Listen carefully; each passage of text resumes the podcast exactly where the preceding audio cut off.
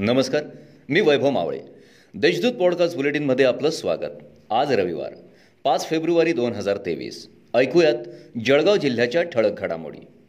शहर महानगरपालिकेच्या नऊशे दोन कर्मचाऱ्यांना ऑगस्ट महिन्यात सातवा वेतन आयोग लागू करण्यात आला. परंतु सातशे वीस कर्मचाऱ्यांना लेखापरीक्षणाच्या आक्षेपामुळे वेतन आयोग लागू करण्यात आला नाही. लेखापरीक्षणात तत्कालीन वरिष्ठ अधिकारी दोषी असताना या कर्मचाऱ्यांवर अन्याय का असा सवाल आता उपस्थित होताना दिसतोय. गिरणा नदी पात्रातून बांभोरी ते जळगाव तसेच सावखेडा शिवारातून वाळूची अवैधरित्या वाहतूक करणाऱ्या ट्रॅक्टरवर तालुका पोलिसांनी कारवाई केली. या कारवाईत सुमारे सहा ट्रॅक्टर व सहा ट्रॉली जप्त करण्यात आली आहे. एकाच दिवशी विनाक्रमांकाच्या ट्रॅक्टरमधून वाळूची वाहतूक करणाऱ्यांवर कारवाई केल्यामुळे वाळू माफियांचे धाबे दणाणले जिल्हा परिषदेचे मुख्य कार्यकारी अधिकारी डॉक्टर पंकज आशिया यांनी एक फेब्रुवारी रोजी जिल्ह्यातील तीन प्राथमिक आरोग्य केंद्रांना सरप्राईज भेट दिली असता.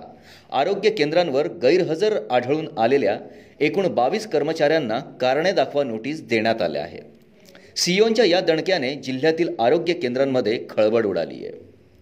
माझ्याशी लग्न कर म्हणत तालुक्यातील एका गावातील तरुणाने तेवीस वर्षीय विवाहितेचा विनयभंग करत तिचे वडील व भाऊ यांना शिवीगाळ व विवाहितेच्या पतीला दमदाटी केल्याची घटना घडली.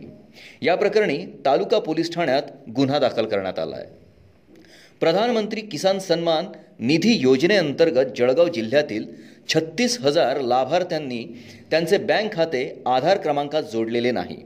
त्यामुळे या लाभार्थ्यांना या योजनेचा तेरावा हप्ता मिळणार नाही.